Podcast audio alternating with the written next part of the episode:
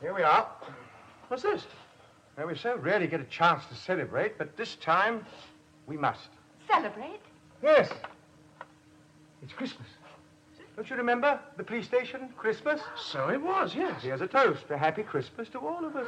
Oh, Same to you, Doctor. Sir? Incidentally, a happy Christmas to all of you at home.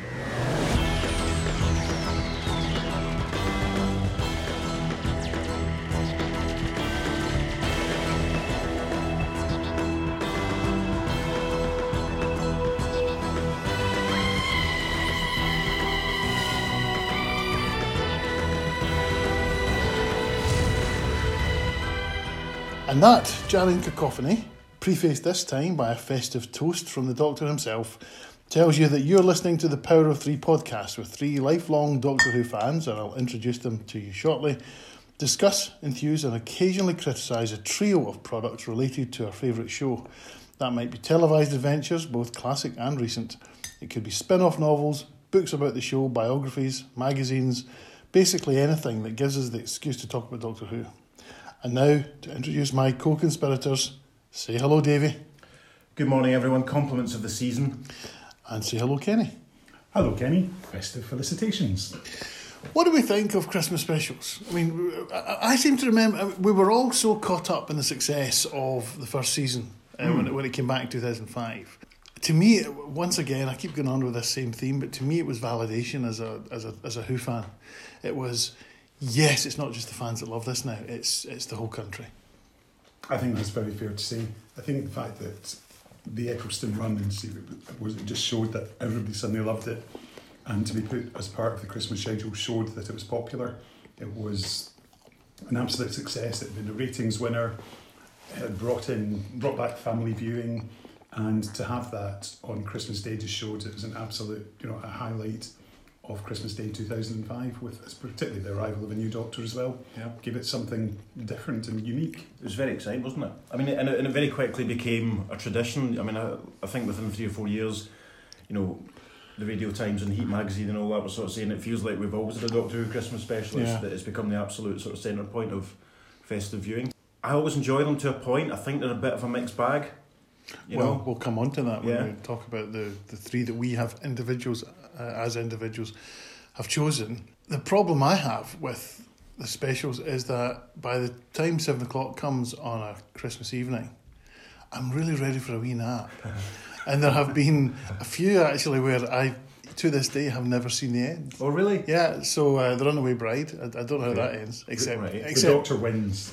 well, I gather that. And also the There's a big explosion. the Husbands of River Song. I, I, I still haven't seen all that. River and the doctor live. Um, Oh, I don't need to bother. which right? them. Which one was that? Two that was that the was that the one after Peter's second series? Yes. Right, so that's 2015. Is that right? Rivers the Oh, River- hi. yes, and then right. Doctor Mysterio was the next year. Right, okay. Right. And then they don't they don't have them Christmas specials anymore. Aye, it's kind of weird. I I f- I mean, I felt like um Christmas last year, like you know, after after a good what 10, 12 years of just sort of like as you say, making keeping the excitement levels up and trying to stay awake for that. You know, Yeah. seven o'clock there was nothing. Yeah, I was quite happy to get a wee sleep. yeah. Well, the very first um, Christmas special is what we're going to talk about now. If Davey can read the intro for that from tardisfandom.com and then Kenny you can talk about this about why you've chosen it. Certainly, right. So this is the um the, the entry for the Daleks Master Plan. So the Daleks Master Plan was the fourth serial of season three of Doctor Who at twelve episodes, running five hours in total. It remains the longest undisputed Doctor Who story to date. See, I'm, this is me. I'm raising my eyebrows already. Um, the 14 episode season 23 was broadcast under the single title The Trial of a Time Lord, but there is debate as to whether this should be considered one story or four interconnected stories. It's one story. Good grief. Well, in that case, it's the key to time. Is that one story? Yeah. The whole blooming thing is one. Anyway, right. So, back to the point. Currently, only episodes 2, 5, and 10 exist in the BBC archives, plus brief sequences from episodes 1, 3, and 4. Among the surviving clips include the scene of Katarina's death that survived due to being shown on an episode of Blue Peter in 1973 that was not junked. As episode 7 was to air on Christmas Day, it was decided that it should be a comedic episode with little to do with the overall plot, based on assumption that viewers would either not be watching or would not want to watch the continuation of a grim Dalek tale on this festive occasion. Notably, this episode saw the Doctor break the fourth wall by turning to the camera in the closing moments and wishing the viewer a happy Christmas. That's not what he says. Anyway, the story was intertwined with Mission to the Unknown, which acted as a prologue by setting the scene and introducing characters necessary to the plot of the Daleks' master plan. Katarina, only introduced in the previous serial, became the first companion to die while travelling with the Doctor. Katarina is not a companion. Later in the story, Sara Kingdom, who was introduced during this story, was played by Jean Marsh, became the second. Is Sarah a companion? Hmm. This story saw the first appearance of Nicholas Courtney in Doctor Who. It also saw the monk make a return the first individual antagonist to get a rematch with the Doctor. You know, I love the Dalek Master Plan. Can't There we lie. go. That was just a great entry as well. It's Yeah, I, I, I've, there might have been some editorialising in my behalf. as I was, I was just that. about to, to give that um, you know warning to uh, to listeners. Can you can you notice the David's own footnotes inserted subtly into the text? You can spot them there if you if you're watching this. You can see little numbers one, two, and three popping up in the right hand corner of your screen. so, guys, I had to select this one as the original Christmas episode of Doctor Who. It is very very bizarre. I mean, considering it, it is we don't really actually get to see the Christmas elements of it. No doubt they would have appeared on screen as elements, or as we would have seen the, the Christmassy looking street. No doubt there'd have been a Christmas tree in the police station or something like that. There's a there's a reference to the Christmas Yes, I mean, decorations. uh, yeah. And have you had? And I think there's a reference to Sara having had too much to drink, perhaps. Mm. I on a way to a party or something, isn't it? Yeah, that's right. yeah. But it's to me, it's, it's very, very bizarre. It doesn't. When you listen to it, it doesn't particularly feel Christmassy. It just, it just feels quite fillery. I mean, to me, obviously, it's been written by Terry Nation, who was a comedy writer for Tony Hancock before he got the Dalek gig, of course. And you can actually see this is why um, Tony Hancock got rid of him because I don't think it's that funny. Is it? It's, the first half of it is it raises a couple of grins, but the second half is just where it all goes to pieces in Hollywood. I think there's some really nice stuff there. There's some great a great wee in joke. Obviously, it works better if you're watching it when you find when there's the the gentleman referring to his missing greenhouse, and the doctor makes a reference saying, "Oh, didn't we met in the market in Jaffa?" Because Yeah. it's the same actor who Ah, played the Yeah. The gentleman there, uh, Ben Daheer. Um, which sounds like an adult film star's name, actually. Well, well, and of course, Doctor Who in those days, they would never have dreamed of getting an actual um, uh, Muslim or, or Arab uh, Indeed. actor. Yeah. they'd all white actors blacked up. Yeah, um, I think it. I mean, as an experiment, as a one-off, I think it's to me it's absolutely valid. It's it's quite uh, take your brain out, just relax and watch the silliness as they go about.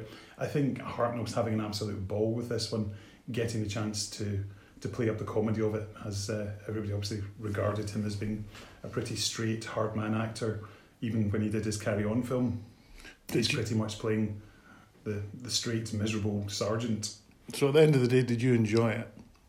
If I had to give it a mark out of 10, I mean, obviously I wouldn't enjoy it as much as, as Dave uh, enjoyed um, some previous stories giving it full marks. But uh, Hold on. We want to say something to the boys? I'm so sorry. Last time. it's fine. No, I thought you were chatting. Well, That's that's, just that's what we do. nature. That's what we do. I It's, it's know, good. but I It's- thought, I thought you were. I thought you were having a coffee and eating your rolls, and I'm banging about in there, and then sla- actually slamming the door so Twice. it would be nice and quiet. Twice, It was twice, because- You didn't really. twice. Because it, it So all we fed made in and it I was made a joke about. I, I made a joke about about it. my I spawn know, falling off. It was fine. It was fine. But anyway, sorry. Oh, no, I felt don't- really don't bad after. No, Fair don't. It's fine. It's absolutely Right, fine. you're away. I'll see you later. Take care. See you soon. I think I'm going to keep that in.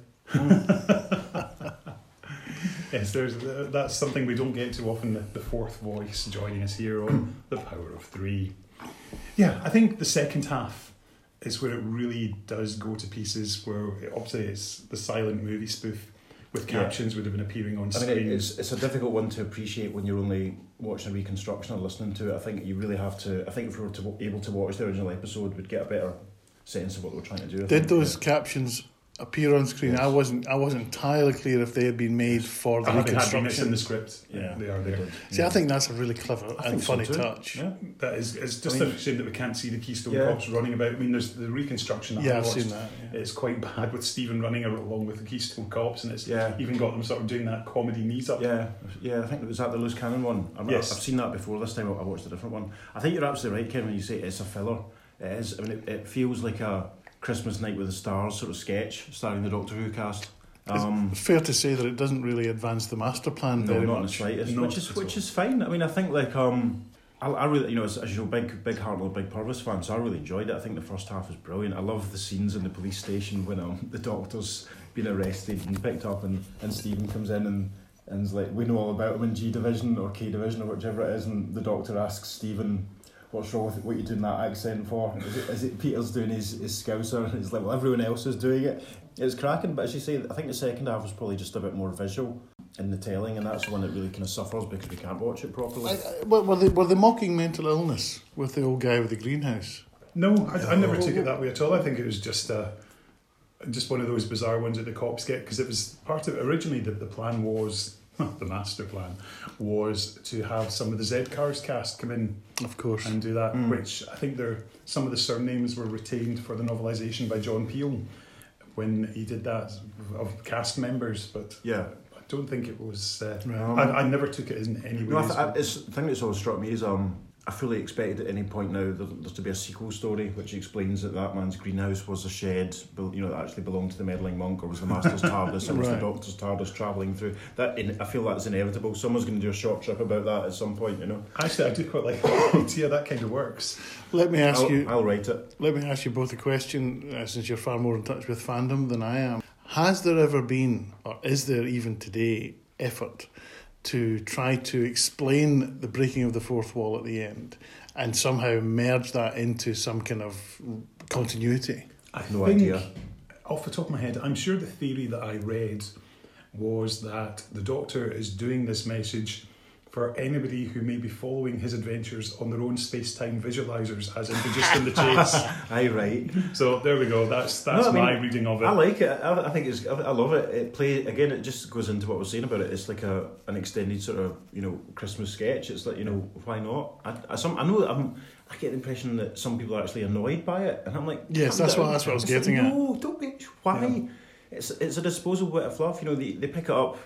You know, the next episode it's it's New Year's Day and Trafalgar Square and all that sort of stuff, and then they they just rack it onto the plot. It's it's a Dalek less cutaway. Yeah, very good. I like that one. You know. Um, it was something I thought about it was how good the cast are. I think they're they're having an absolute whale of a time. The Yes. fact they're able to do something different, particularly Peter Purves, is is showing Yes. some really good comedic touches, which obviously we get to see more of in the Gunfighters when he's able to properly play it for laughs. I think uh, Jean Marsh as well. She's obviously she's playing quite a a staid, straight character. Where have they got to? Hello, hello. What are you doing hanging around here on Christmas Day? Nothing. Surprised to see a police box here, I suppose. Oh, you think it's yours? Well, not mine exactly, but let's say it belongs to us, eh? Uh, so why don't you leave it where it is and just move along, eh? I've got to fix it. Fix what? The scanner eye. The scanner eye. Yes. Oh, you do? Yes. Oh, well, we usually get the jokers round here at Christmas time, but we have to be lenient, so uh, just move along, eh? I can't. Oh, yes, you can, young lady. That's enough of joking. I'm sure you're going to enjoy yourself at that party you're going to, so why not go down there now? I'm not going to a party. Well, wherever you are going dressed up in them fancy clothes, you leave now and there won't be no trouble. I've got to stay here. Now, you take my advice, young lady, and leave now. Otherwise, I might have to run you in for loitering or something like that. I wouldn't like to have to do that. I've had a bit of uh, trouble like that already tonight. You see, uh, we don't like people hanging around. But at Christmas time, we have to be lenient, and we don't want to make it too difficult for you. But... Oh, very well. Have a, have a, have a swinging time. Funny girl. I've got a, a special affection for part of this story with bizarrely um, the scenes with Sara and the chainsaw when it's going to cut the woman in half from the Hollywood bit because when I was working in the Mirror Group and newspapers, we upgraded our computer system and we were given full access to the Daily Mirror's picture archive. And of course, me being me was like, oh, wonder what Doctor Who pictures they have. So I had a look inside this system, and lo and behold, there were something like 24 little negatives showing Jean Marsh on the TARDIS set and on this chainsaw set from the Feast of Stephen, which very few of them have ever been seen elsewhere. Some of them, obviously, there are other photographers were along the day and took similar shots, but there's some really gorgeous ones of her inside the TARDIS, you know, beside the console. And some of them appear in the Doctor's 30 Years of Time Travel, still available from the Daily Mirror uh, at a bargain price. Um, and some because they were so low res, they hadn't actually been scanned in properly. They'd only just scanned the original negatives. So they're at a fairly low resolution, unfortunately, but you can still make out them well enough. In fact, they're also on my Twitter. Yeah. If you scroll maybe back shared from a them while before. ago. Yeah. So So this 30 years of time travel, is it well written, do you think?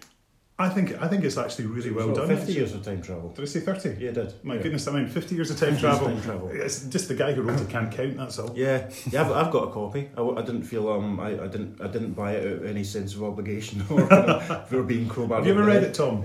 I have not. Tom, would you like a copy? Because I've still got about 10 I seem, left in the I seem to remember you promising me that about 10 years ago and I still haven't seen it. Your maths isn't very good either, obviously, it's only been six. Right, so it's- But no, all in all, I would say that the Feast of Stephen, which has actually got a great pun in the title, and it took me years to realise that. that. I never even realised that Yeah. for years. Yeah. It must have only been about 12 years ago that I finally, the penny dropped and thought, hang on, Feast of Stephen's with a PH, but our Stephen is with a V. It- it's quite you know it, I think when you read it and take that into account, it's quite a sort of scary. It could be construed as quite a scary sort of sounding title in a way, isn't it? You know, the Feast of Stephen, as if you know Mister Mister Taylor's going to have a, a bit of a hard time of it. He's been chopped up and eaten. Well, certainly, yeah, the word feast has all sorts of ramifications. If it was the, if it was a modern who, feast would probably mean a very dark thing indeed. I'd imagine. What, I mean, what did what did you think of, of what you saw of it? Well, I have seen it before during, Right. during my marathon run through. Of course. Uh, just on this occasion, when I went to watch it again, for some reason, I don't know why, I couldn't find the, second 15 minute part on, on YouTube. It, it, it's, it's distracting. I, I I enjoyed it because it's different from every other episode of you know, Classic Who. Um, it's interesting that they never repeated, as far as I can remember, they never repeated that experiment of having a Christmas episode with any of the subsequent Doctors in the Classic era. Um, I think it was the only one that was shown on Christmas Day. That's correct. Well, And that also, right. this was the only episodes of the black and white era that was never made a tele-recording made of Mm. onto film, Mhm. so it was never planned to sell it abroad. So of all the missing episodes, this is the one that's least likely ever to be found. uh, which is a shame. Yep. Uh, no, I, I enjoyed it. It was distracting. It was funny. It was pretty bizarre in in places uh, for obvious reasons. You know, with the Keystone Cops and the Hollywood um, scenes. I, I thought it was a funny idea that they would turn up when there's a woman being cut in half by a chainsaw by a buzzsaw, and they feel that they have to go and rescue her. I think that's, that, is a, that is a funny idea. It was original. Let's leave it at that. Yeah. We asked on our Twitter feed what fans' favourite Christmas episode, Christmas adventure is. And because they're fans, they can't just give an answer, can they? They, they can't say, well, this is my favourite one. They have to say, well, a couple of people did. did they? 'Cause most of them that I looked at said, well, my favourite is this, this, and probably this, but if not that, then this one. You know, just, just pick one, mate. Pick one. Yeah, That's what we've done for this yeah. episode. I'll, I'll read out a couple of the, the sort of individual replies I got to mine. So, um, my good friend Joanna Floyd, she said it was a Christmas Invasion, um, which you know is an absolute classic. When we do when we do the Christmas specials again next year, I'm sure we'll talk about that one. And There's confidence that we'll still be going in course. year. and um, and Tony Macklin told me that he, he had a real soft spot for the, the Husbands of River song, but he then he says I'm, I'm a sucker for all things Capaldi. And my very very good friend Mr Steve Higgins, hi Steve, challenged me to read it Uh, because Kerry was talking about us all reading him in Eurotrash style accents. Okay, Steve challenged me to read his out in an American accent, but I love you too much to try, so I'm not going to bother. Oh, go on you Oh, go. I'd have to do It's it. Christmas. I'd have to try and do a Steve Higgins impression. The Doctor, the Widow, and the Wardrobe was the first episode that aired after my daughter was born, so it holds a special place in my heart. Especially since it's about a parent wanting to protect her children from heartbreak. Right, there you go, you're happy. and um, John Struthers told us as well, but I, don't think, uh, did you get that one? I did. He came later on, Cool. as it were. Right, we'll Um, get back I- to you in a second, John. I've got one here from Walter Dunlop, who's a good friend of mine from university. Uh, Walter uh, was born in Northern Ireland but uh, moved to Scotland and doesn't have any hint of an Irish accent whatsoever. However, that's not going to stop me giving him one now, whoever misses. Uh, so we asked Walter, he says he has three favourites. The Next Doctor, for the Quality Street Victorian Christmas, and David Morrissey being amazing. You can tell I've been listening to a lot of Nadine Coyle recently and I misled to get me out of here. He also likes I wish you could see Tom's face, everyone, as he reacts to this. We've also got Twice Upon a Time because it seems to be made of pure magic and fairy tale. And his favourite is A Christmas Carol because of everything, but mostly for Matt at his most doctory. so there you go. You can see that I'm actually a master of linguistics. Have you as ever well. heard? Have you ever met anyone from Northern Ireland? Yes, if you were heard. Um, Or, or Ireland? Or. out with Scotland. Yeah. I, I was quite amazed by how uncanny it is. Um, here's another one for you. We've got Kara Dennison, who is an American author and fan who follows me on Twitter. So hello, Kara, with a K. Hers is. Do I go for an accent? No. No. Oh. oh, I'll, I'll save some accents for later. Hers is an even split between A Christmas Carol and Last Christmas, though Song for Ten and its scene from the Christmas Invasion always come to mind as its own little entity, which I get because it is such a rather nice song. We've got a new doctor all renewed and ready to go. And we also have our, our friend Melvin Pena agrees. Hi, Melvin. He says, I do love Song for Ten from the Christmas Invasion. Sang it at karaoke once. Which is quite Yeah, an it's interesting one brilliant. You should you should look it up. Try and find Melvin. He's got his own YouTube channel. So um, Melvin doing the, the the song for ten is fantastic. And I'm not just saying that; it's brilliant. As for true holiday hashtag Doctor Who faves, the next Doctor is up there, as is Last Christmas. Folks dumped on it at the time, but the Doctor, Widow, and the Wardrobe satisfied emotional needs for me in 2011, and I remember it fondly. And of course, on audio, I think Better Watch Out and Fairy Tale of Salzburg from Ravenous 2 rivals Chimes of Midnight for top Doctor Who holiday honours. Well, we can read out a few more later on. Yes, indeed. But in the meantime, I am going to read out the uh, what TARDISFandom.com says about Davy's favourite Doctor Who Christmas special. The Next Doctor was the 2008 Christmas special. It was the show's fourth Christmas special since its revival and the fourth Christmas special starring Tennant as the Doctor. They like writing t- Christmas special in these things, don't they? Take a drink every time someone says Christmas special. It is considered one of the 2009 specials and was released in the DVD and Blu ray box sets along with the rest, despite airing in 2008. The special featured the return of the surviving Cybermen from Pete's world that crossed into N space and the guest appearance of David Morrissey as what appeared to be a future incarnation of the Doctor, but in actuality was a red herring. However, it made the Tenth Doctor ponder his eventual demise and set the wheels in motion for his final story arc, which foreshadowed his death. This is the first Christmas special to take place in a past era instead of the present day. This episode also marks the first time that the Doctor has met someone who is upholding his legacy of fighting for justice and the rights of the oppressed without having met him before. Jackson Lake is at least the third person to know about all of the Doctor's other faces, following River Song and Clara Oswald. That hadn't occurred to me when I was watching it again. Interesting. Yeah. So anyone that follows me on Twitter knows that every time Big Finish sort of say what box set, what you know, what ideas do you have for series that we could do, or who should we revive, or which characters from the series should should we bring back? Everyone that follows me will know that I always bang on about wishing they would do another do a box set with David Morrissey as Jackson Lake. Um, not only is the next Doctor my favourite Doctor Who Christmas episode, it's my favourite story of the revived series. There's, there's two reasons for this. Um, the first one being, I think it's just such an excellent story idea. You could almost lift it up and drop it down into any other Doctor's era, and it would flow perfectly. You know, you could imagine Peter Davison has having it as a Christmas special with you know Brian Blessed perhaps maybe guest starring and playing Jackson Lake, you know that sort of thing. It's an excellent idea and just and just one of um just one of a few ideas that that um the revived TV series has ripped off from Paul Cornell's um Doctor Who novels. Um, and the, the other reason that I like it so much is just that um, Dave Morrissey's performance is just it's astonishing. Um, big fan of the actor anyway. Um, he was really good in programs like State of Play and of course Blackpool, where he worked with David with David Tennant. But he's he's off the chart in this. He's terrific. he the range of emotions that he gets to play, and it never once sort of slides into sentimentality. He he, he plays Jackson um, when he thinks he's the Doctor, very much almost in, as a Doctor, and kind of like a cross between Jon Pertwee and Colin Baker. You know, very dashing, um, very articulate, more articulate than me. And there's just there's so much as we gradually sort of realise that that you know he's not who he initially seems to be, and we find out what happened to him, and, and it all gets played out, and he and he gets to sort of you know you know, come through at the end and the, the final scene when um when the two Davids go into the TARDIS and it's just it, it honestly brings a tear to my eye because it, it's just joyous. Um, I, I love this story. Quick question. Yeah, Jon Pertwee.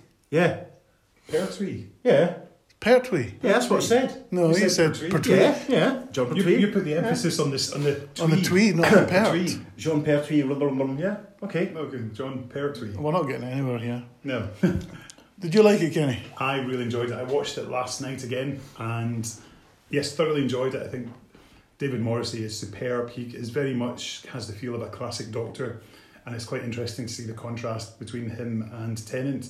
So you've got obviously the out, even just from simple things like the outfit is very doctory.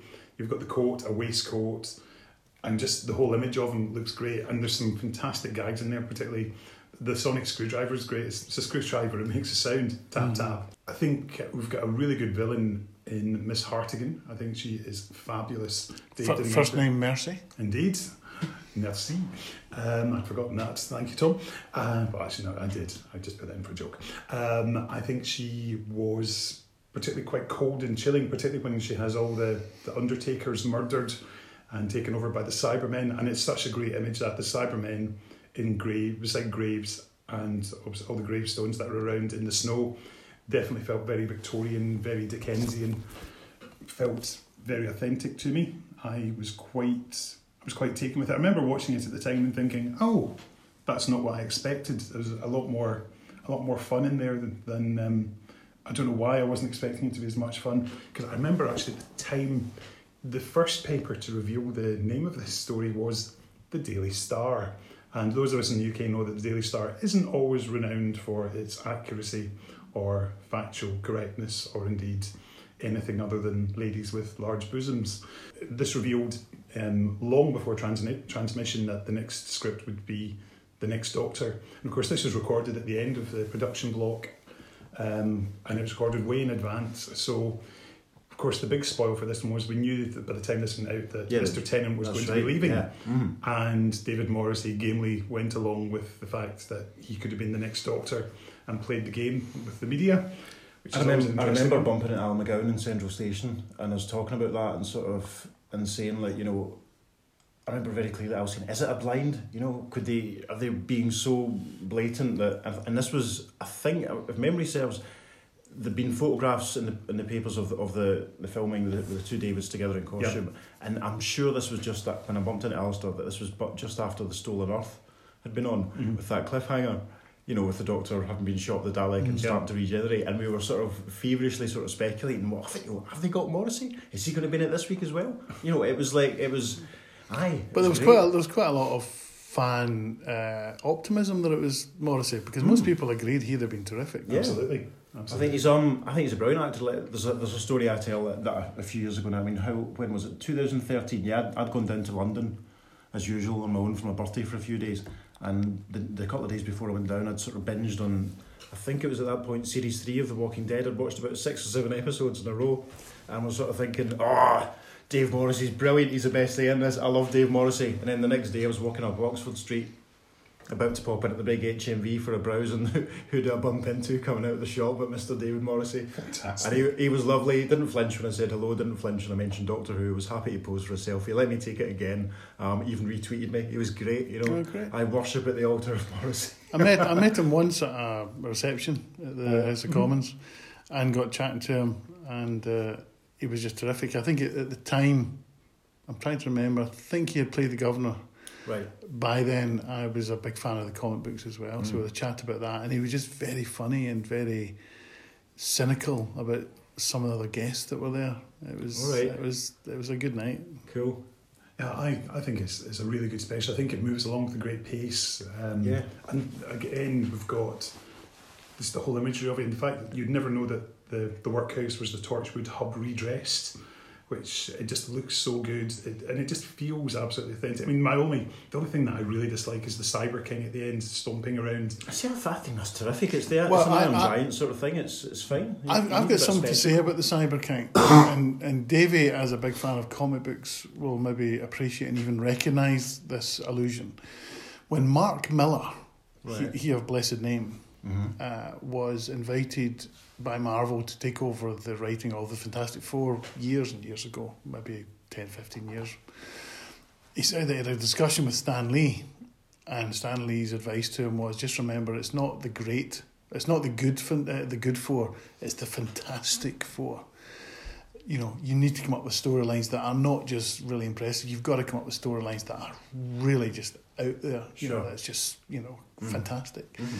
And I think that that is what Russell T Davies brought to his Christmas adventures. He realised he had to do something different from your average, you know, your normal run of Doctor Who adventures. You had to do something that was really out there, really fantastic, and pushing the, the boundaries of, of of where people stop suspending their disbelief. Sure.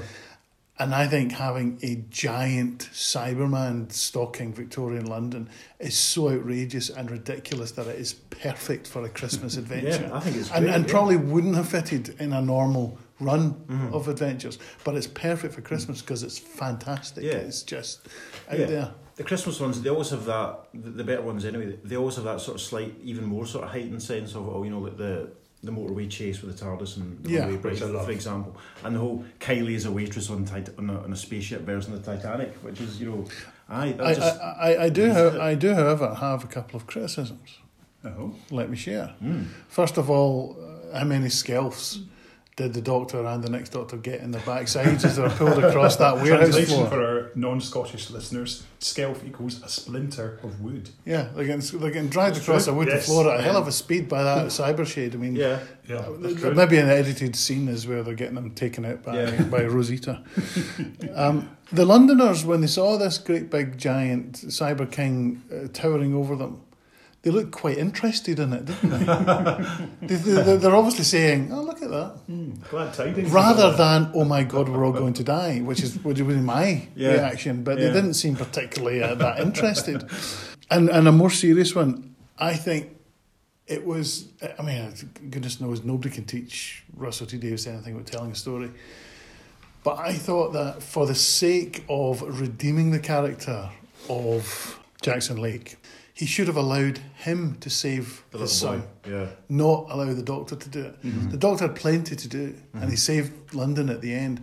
They should have allowed Jackson Lake to jump up the, the, the rope and grab his son and take him to safety. And I Yeah, just think that would have been. They've been learned from the Doctor, and that's again Yeah. the Doctor's legacy. yeah. I mean, because there, there is that moment where when when when you see him sort of in this in the, the stable, sort of having a moment of doubt, and then he kind of right gets himself together and arrives and rescues the Doctor and Rosita from the Cybermen. But you're right, that would have been the the perfect sort of um sort of Yeah. icing on the cake, as But, it were. but yeah. they did. He did at the end. Russell T Davies did at the end what you expect him to do at the end of a Christmas episode. It just made you feel all lovely and warm. Yeah. The fact when, when the doctor wasn't going to go and enjoy dinner with him, and I remember in um Aliens of London or World War Three when when David uh, Christopher Eccleston refuses to go for dinner with Rosie's family, and Mhm. I always thought, well, that's probably like the doctor, but it's a shame. Yeah. And then a few months later, you've got David Tennant sitting at home with Mm, Rose and her yeah. family, wearing a funny hat and pulling Mhm. crackers. That's how I want the Doctor to be. And when, Yeah. when at the end of this, when he thought we thought he was just going to disappear in the TARDIS, I thought, oh, that's a shame. And then he changed his mind yeah. because that's a Christmas miracle, Yeah. and that's what you want. at love I love when Jackson says good. says um walk this way and Davey says I certainly will. It's, it put me in mind of the, the Monty Python sketch. You know, if I could walk that way, I wouldn't be having Christmas in Victorian London. I take it this is goodbye. Onwards and upwards. But tell me one thing. All those facts and figures I saw of the Doctor's life, you were never alone. All those bright and shining companions. But not anymore. No. Might I ask why not? They leave? Because they should, or they find someone else. And some of them, some of them forget me. I suppose in the end.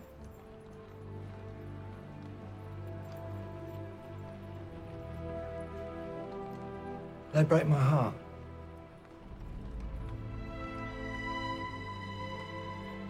That offer of Christmas dinner.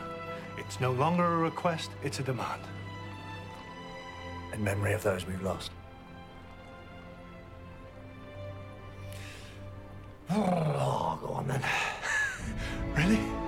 Once. You've you've actually gone and changed my mind. Not many people can do that. Jackson, if anyone had to be the doctor, I'm glad it was you. The feast awaits. Come with me. Walk this way. I certainly will. Merry Christmas to you, Jackson. Merry Christmas indeed, Doctor. No, it's, it's, it's a story I, I kind of I don't watch it every Christmas because of you know I've kind of not exactly sick of myself but I've watched it a lot. I mean, as Kenny says, the Cybermen and the Snowster. I think you know the obvious that's obvious what that's kind of thrown back to, and it's just such a it's just such a full blooded story. You know, it's an excellent idea. And let's talk about how exciting it was. You know, the fact that we saw the Doctor's faces flashed up on the wall. That was the first time that everyone Just- had been properly recognised. It, it came reminds me of when, when I watched, as it was broadcast, mm-hmm. Day of the Daleks, mm-hmm. seeing the first two Yeah. uh, incarnations of the mm-hmm. Doctor. Even then, that was always hugely exciting. Anytime they've ever done it, like at the end of Matt Smith's first adventure, over Yeah. there, Yeah. I just love it. It Yeah. sends a sh- sends a shiver up my I spine. mean, anytime wh- what I liked about it was because we know that people like Peter Davison and Colin Baker are fans and were probably watching it, and Colin Baker would have loved that. You know, Yeah. he'd have A he'd bit of validation considering his just- treatment by the just BBC. you know, seeing him flashed up. The only the only thing watching him now was that I wish I wish there was there'd been a cutaway back to Jackson or the Doctor between Paul McGann and Christopher Eccleston because then that's when Yes, that's when Sir John could have fitted in.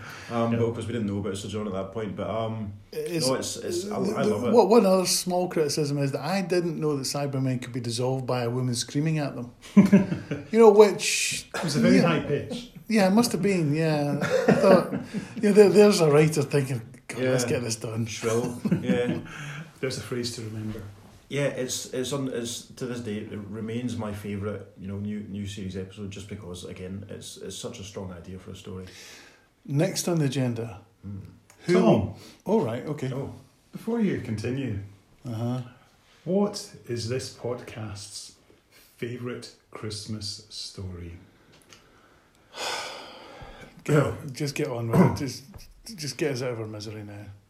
The power of tree. What the f- does that mean? The power of three. The power of tree. Christmas tree. it's not Power of Three's not a Christmas story though, is it? It does work. It's the power of Christmas tree. That, that, could- even, could- even for you, that is appalling. Oh, good. I'm not even putting a sound effect into this this week. That is. Get, get out of my house. Why don't, why don't we go for some more tweets from our, our lovely listeners Right. telling us their favourite Christmas stories? Here's one from Mark Owen on the Isle of Man, not that Mark Owen, but Aw. David Steele and Mark Owen. Uh, it's sad we don't have that celebrity listener. He said, a girl's best friend. Honestly. of course, yes. K9 and Company. K9 and Company. Um, Hold on, was that a Christmas website? so what, it did go out at Christmas, K9 and Company. On Christmas Day? uh, just before Christmas. But it's a Christmas sort of episode. Um, David McNay uh, has suggested part eight of the invasion, or uh, which he picked ahead of part two of the Highlanders. Very nice, very nice, Dave. Very clever, good thinking outside the box there. Here's one from Roy Gill from Edinburgh, one of the Big Finish writers. Roy suggests one per doctor, please. Could he have Voyage of the Damned, perfect high camp, high octane Doctor Who Christmas disaster movie? Christmas Carol, Can Matt Smith Drop Down My Chimney at Christmas Please? And Husbands of River Song, Capaldi and Kingston equals joyful together, plus the Singing Towers crying emoji. Quite hard to put that into uh, into words, crying emoji, but there we go. He also was very tempted to go for the Christmas Invasion 2 for the sheer joy and novelty of Doctor Who at Christmas, and Tennant's first story proper, and Killer Christmas Trees, and Soup and Sandwich. Tom Mitchell says, The Runaway Bride. If I were to pick an episode of Doctor Who to show to someone who'd never seen it, this has all the landmarks of the show the Doctor stroke Tennant's range, sci fi elements, great monsters, and on top of that is both festive and funny. And our final one for now is from Joseph Smith. He says, The majority of them are excellent, but A Christmas Carol is the standout, big enough to be a movie and clever enough twist to still be Doctor Who instead of just sci fi Dickens. Before we move on to the third one, who wants some ginger wine? Oh, amazing. lovely. Right. Yeah, Hold super on a nice. Non-alcoholic ginger wine, because I will be driving shortly. So if you're listening to the police, I am having no alcohol. Back in a second. In the meantime, while Tom's doing that, I'll do a few more tweet readouts, shall I? Here's one from Reza Met David, who says, ironically, the snowmen. I'm not sure. I suppose I just really like the atmosphere and the concept of the Doctor considering giving up until another companion comes along to lift his spirits again with nothing but curiosity, wit, and kindness. We've got Thomas's reactions. He says, The Runaway Bride, because it introduces Donna, and A Christmas Carol, because it feels Christmassy, which is absolutely true. Here's one from Corey Hale. Says, Oh, Tom's is coming back. Ginger wine. Corey Hale says, The snowmen, just for how great Victorian Clara is. And let's be honest, she was. Go for one last one here before we resume. Brittany Lou, who, who says, A Christmas Carol, forever and always. That episode is so near and dear to my heart. Katherine Jenkins's beautiful voice, the colours, the absolute wonder of Fish in the Sky, and of course, the fact that A Christmas Carol is one of my favourite stories ever in general, which is good to know. Tom's back now, and we have Cheers. A Merry Christmas to all of you at home. Indeed. We're now drinking our ginger wine. Mm. Oh, heaven. Oh, well, that's got nice That's, you know, see when you posted that photograph the other day, you were starting to make some. I was like, oh, I wonder. Just ta- taste of Christmas, doesn't it? It's, it's, it's great. I wonder if my mum's going to make any of this. Christmas wouldn't be Christmas without ginger wine. Right, Kenny. Yes, let's move on to A Christmas Carol was the 2010 Christmas special of Doctor Who. It was the show's sixth Christmas special since its revival, and the first Christmas special starring Matt Smith as the Doctor. It was the first BBC Wales Christmas special, neither written by Russell T Davies nor starring David Tennant. Like other Christmas specials before it, a renowned guest star was signed on to portray a major character. The special played host to the talents of Sir Michael Gambon, who was given two roles, portraying both the main antagonist and that character's lookalike father. A Christmas Carol was also the first Christmas story whose title was inspired by a previous Christmas tale, Charles Dickens's A Christmas Carol. Who's who's reading TARDISFandom.com and not knowing that that's Yeah. where the title comes from? I didn't know Yeah. that. That's amazing. I've, I've learned something I new love the today. fact that they felt the need to point out that it wasn't written by Russell and didn't star David Tennant after they've just told us it was one starring Matt Smith. Indeed. Anyway, Also, this episode contains a small hint about Amy's pregnancy. When the Doctor scans the crashing starship, the life signs show he is one more than there are actual people on board, due to it counting the baby in Amy's womb. I, I hadn't picked up on that I all. hadn't either, but I thought that was their honeymoon night, so well, there we go, instant reaction. Anyway, um, all of a sudden, the Big Bang, the previous episode, takes on a whole new meaning. Furthermore, it broke the record for least delay between US and UK premiere broadcasts of an episode of Doctor Who. Previously held by The End of Time, whose US debut of part one was a single day later, the delay between BBC One and BBC America, easternmost in brackets there, broadcasts was a mere eight hours. Australia was equally well served, with the delay being something on the order of seven hours depending on the time zone.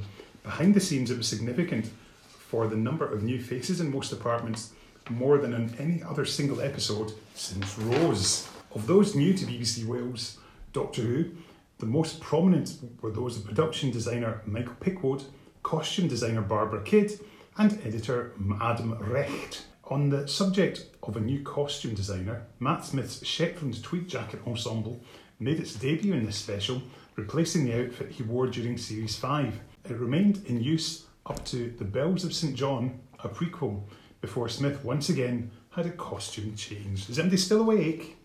Come on, guys, wake up! Wake yeah, up. yeah. I, I, I, dear me. I mean, that, to be honest, that is quite interesting. The the fact that it was kind of um, shown in America almost immediately because I remember when the first series went out. My pal Steve, I mentioned earlier, they were months behind. It's, and it shows what you know what a kind of the change in maybe I suppose global priorities about. You know that it was it was getting shown on BBC America so quickly. It's interesting. Mm-hmm. I, I picked this one. It's, it's a difficult choice, isn't it? Nobody's going to be entirely 100%, no fan is going to be 100% confident that any one Christmas special is far and away the best, head and shoulders above all the other episodes, because they are all very good. But I just think if there was only one I could watch again ever, it'd be A Christmas Carol. I just think that it is, it is a perfect um, example of a Christmas special, and I'll say Christmas special many times because whoever writes for TARDISFandom.com is, might be listening, and he obviously loves the expression t- uh, Christmas special. You should also put a copyright TARDISFandom.com every time you say the words That's Christmas true. special. Copyright for TARDIS Fandom. What I was saying earlier about Mark Millar and the advice given to by Stan Lee uh, applies more to this than it does to the next Doctor.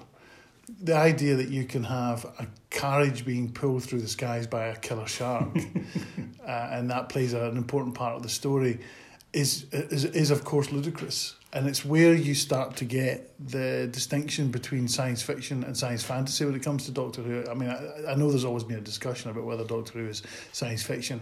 Technically, it's really not. It's science fantasy, and that and I'm fine with that. Uh, I, I think everything about this is amazing. I think Michael Gambon is is brilliantly cast, and he is brilliant in the role. I love that. I thought it was a beautiful song at the end. Katherine Jenkins. I met Katherine Jenkins once. Oh, I love Katherine Jenkins. And it's before she was in Doctor Who. Um, she came to uh, sing at the formal opening of St Pan- Pancras Station when I was the Railways Minister. so I got to meet her afterwards, and honestly, I must have just like a 13 year old boy just couldn't get a word out of my mouth. I was so in awe of her. She's tiny by the way. And uh, she i mean she is just stunningly beautiful uh, and and such a beautiful voice. She was lovely in this. I just love watching her. She's just fantastic um, and of course as i've mentioned before to you kenny about and, and, and indeed mentioned Steven Moffat when I met him at the at the sp- special preview for this, the MPs were invited to Television Centre. A lot of this is taken from his own short story, Continuity Errors. That's right. Yeah.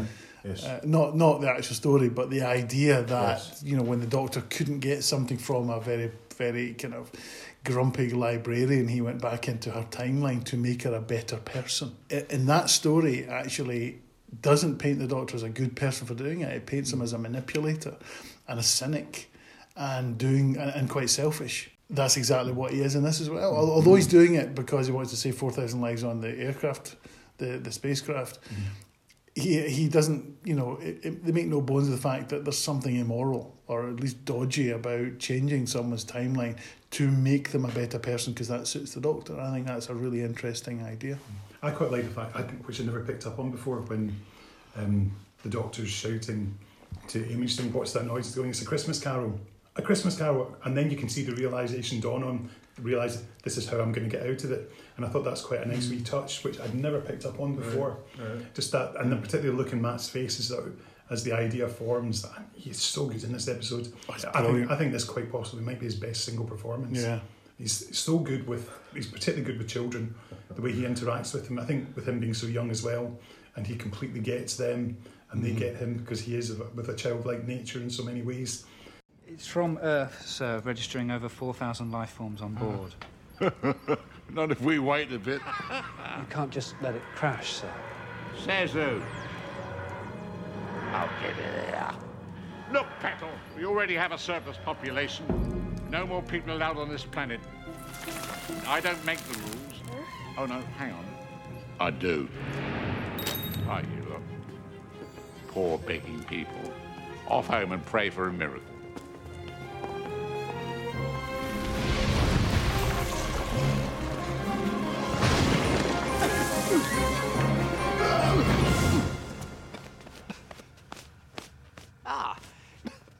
Yes.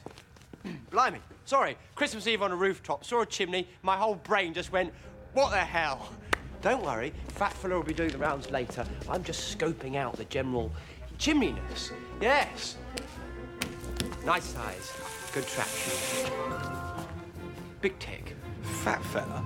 Father Christmas. Santa Claus. Or, as I've always known him, Jeff. There's no such person as Father Christmas. Oh, yeah. Me and Father Christmas, Frank Sinatra's Hunting Lodge, 1952. See him at the back with the blonde, Albert Einstein, the three of us together. Um, watch out. Okay? Keep the faith. Stay off the naughtiness. I love the fact that we've got the spaceship is a complete and is a complete Star Trek rip-off with the bridge of uh, any of the USS vessels that we have there.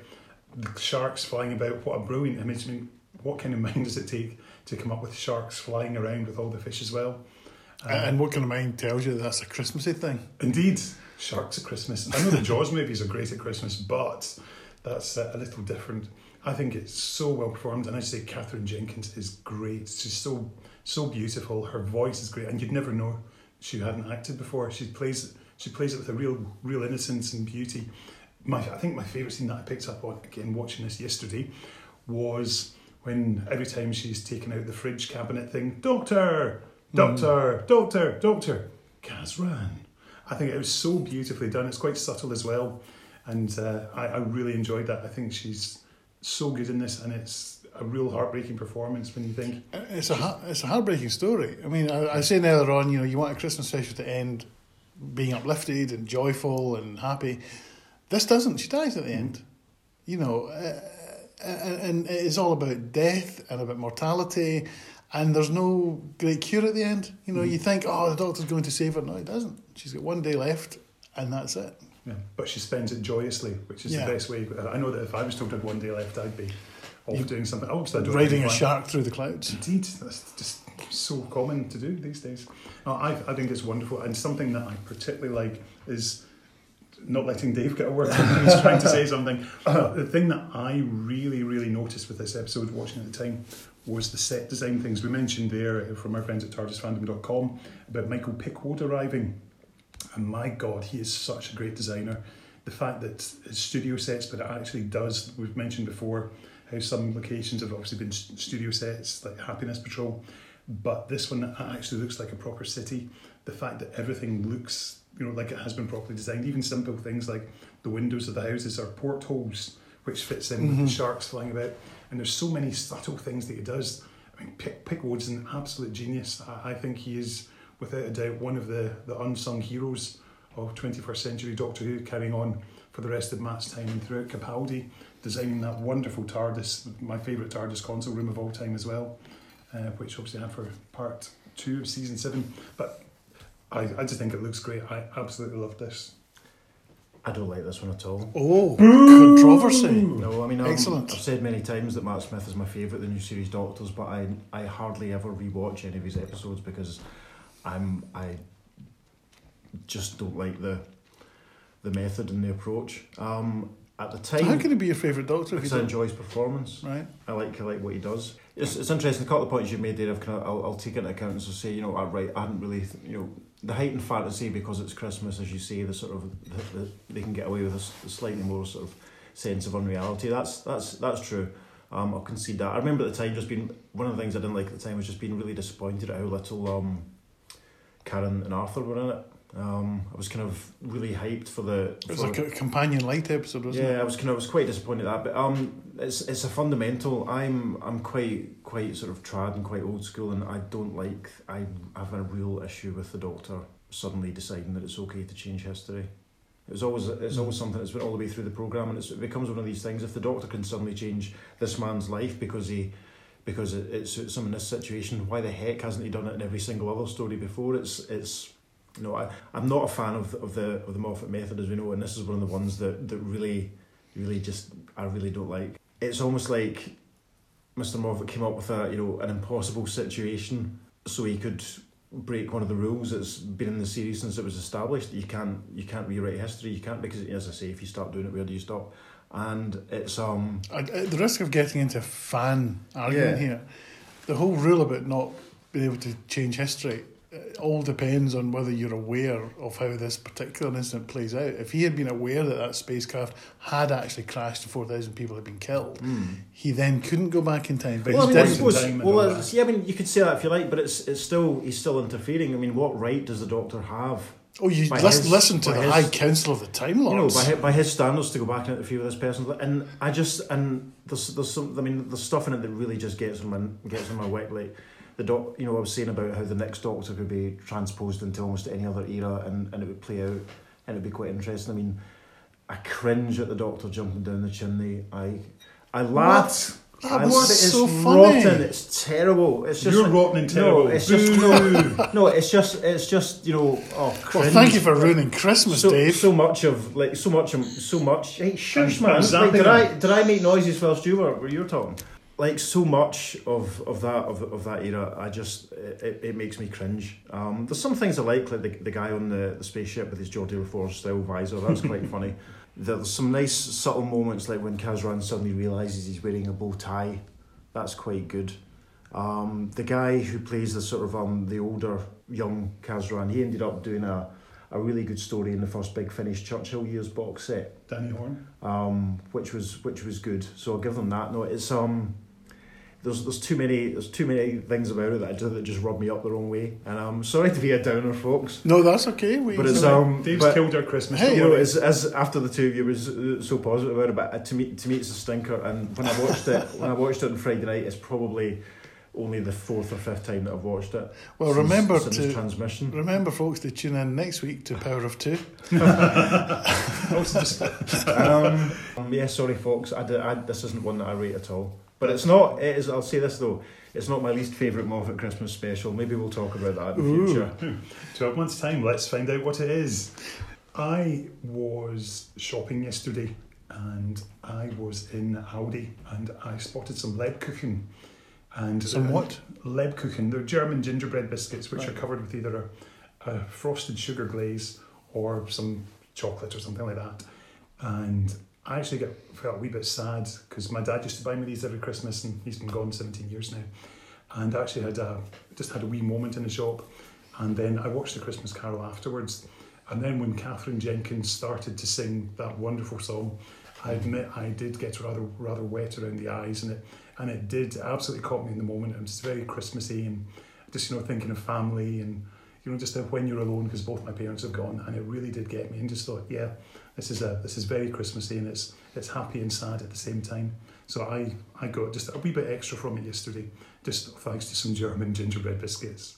Very good. I think we can all agree that Dave is wrong in this one. And on that note, it's goodbye and a Merry Christmas from me. Merry Christmas, everyone. Um, love you lots. And a Merry Christmas to all of you at home from me. Christmas looking back at me. Oh.